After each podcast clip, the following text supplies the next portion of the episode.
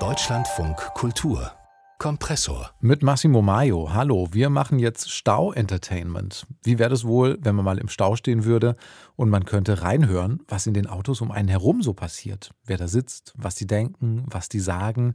In Dresden läuft gerade ein neues Theaterstück, das ziemlich genauso funktioniert. Ein Stau mitten in der Stadt.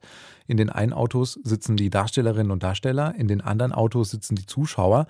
Und was dann genau passiert, das habe ich besprochen mit dem Regisseur, mit Tobias Rausch. Und ich habe ihn erstmal gebeten, uns da so ein bisschen mitzunehmen in diesen Theaterstau. Wie müssen wir uns das vorstellen? Was erleben wir da? Ja, Sie haben es eben schon ganz richtig beschrieben. Äh, wir haben knapp 40 Autos auf dem Dresdner Neumarkt äh, versammelt, die dort in einer zweispurigen Linie oder in einem Kreis stehen und äh, die Zuschauer sitzen in, den, in der einen Hälfte der Autos und die SpielerInnen in der anderen Hälfte. Und man schaut dann ins Nachbarauto, sieht dort, was da passiert, was erzählt wird. Man kann eben auch reinhören. Und äh, ja, so nach, nach acht Minuten fährt dann die eine Schlange ein Stückchen weiter und dann schaut man ins nächste Auto rein. In der Mitte passiert auch was. Das ist so das mhm. Setting. Und mhm. das ist im Prinzip die Verwirklichung eines Kindheitstraums von mir, äh, als ich äh, mit meinen Eltern früher ähm, im Stau auf dem Weg in den Urlaub stand, habe ich oft in andere Autos reingeguckt und habe mich so gefragt, was mögen das für Menschen sein, was ja. sind da für Geschichten dahinter und das machen wir jetzt. Klingt als äh, Setting auch äh, total reizvoll, muss ich sagen. Dann frage ich mich natürlich, worum geht es dann? Über was sprechen die Menschen? Also ich meine, äh, kann man sich ja denken, Auto steht für unheimlich viel. Auto ist super kontrovers. Die einen lieben das, die anderen hassen das. Um was für Themen geht es da? Ja, das ist eigentlich genau auch das Thema. Also wir wissen ja wahrscheinlich alle, dass sich die Automobilität in den nächsten Jahren extrem verändern wird. Und äh, möglicherweise werden wir diese Form von Individualverkehr in diesem Sinne irgendwann gar nicht mehr haben, wer weiß. Äh, wir sind also an so einem Punkt angelangt, wo wir, also technisch würde man sagen, an einer Disruption, wo in sehr kurzer Zeit wahrscheinlich sehr viel passieren wird angesichts des Klimawandels, angesichts verstopfter Städte. Und trotzdem, es fällt uns so wahnsinnig schwer, da auszusteigen. Und ich glaube, es ist spannend, sich mit den Geschichten rund um das Automobil zu beschäftigen, weil wir erst dann verstehen, dass wir eben, dass das nicht nur ein nützliches Transportgefährt ist, sondern dass da eben auch ganz viele Emotionen dranhängen, ganz viele Lebenserinnerungen, Ereignisse dranhängen und wir eben deswegen auch selbst sehr nah ans Auto gebunden sind und vielleicht auch so ein bisschen eine Art verlängertes Organ des mhm. Autos geworden sind. Ja, und diese Geschichten erzählen wir also. Es sind die Geschichten größtenteils der Beteiligten, die ihre eigenen Erfahrungen mit dem Auto mhm. erzählen. Und das ist sehr breit gemischt und äh, sehr spannend. Was sind das für Geschichten? Also wenn es jetzt um diese emotionale Bindung geht, die Verlängerung unserer Organe, was wird da erzählt?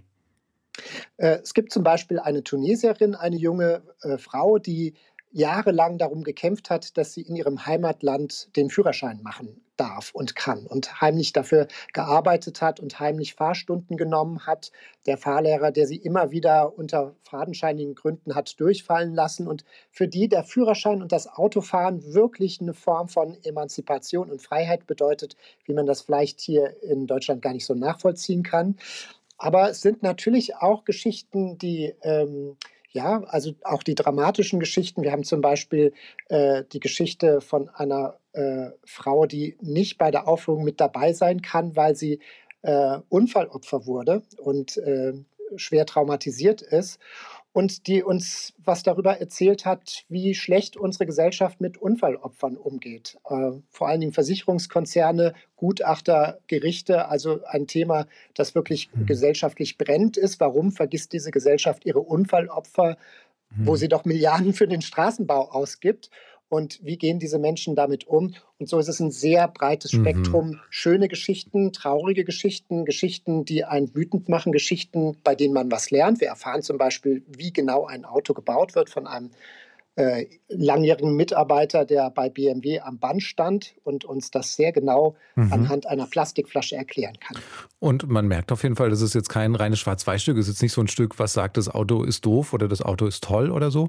Aber trotzdem schreiben Sie in der Ankündigung, dass es Ihnen schon noch um Utopien geht, wie das Auto vielleicht auch überwunden werden kann. Werden Sie da irgendwie konkreter im Stück?